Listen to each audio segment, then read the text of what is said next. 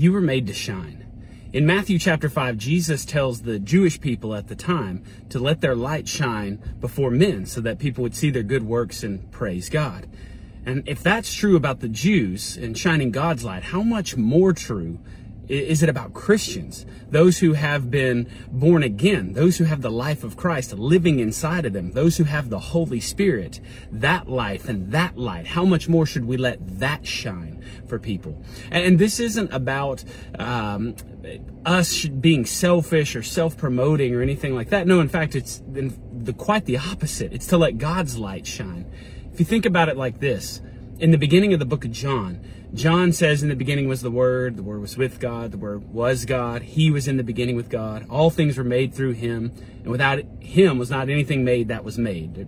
I might have messed that up a little bit, but interesting, in a couple of verses, it says, In Him, talking about Jesus, was life, and the life was the light of men. So those of us who have Christ living within us have the light living inside of us. How much more should we let our light shine?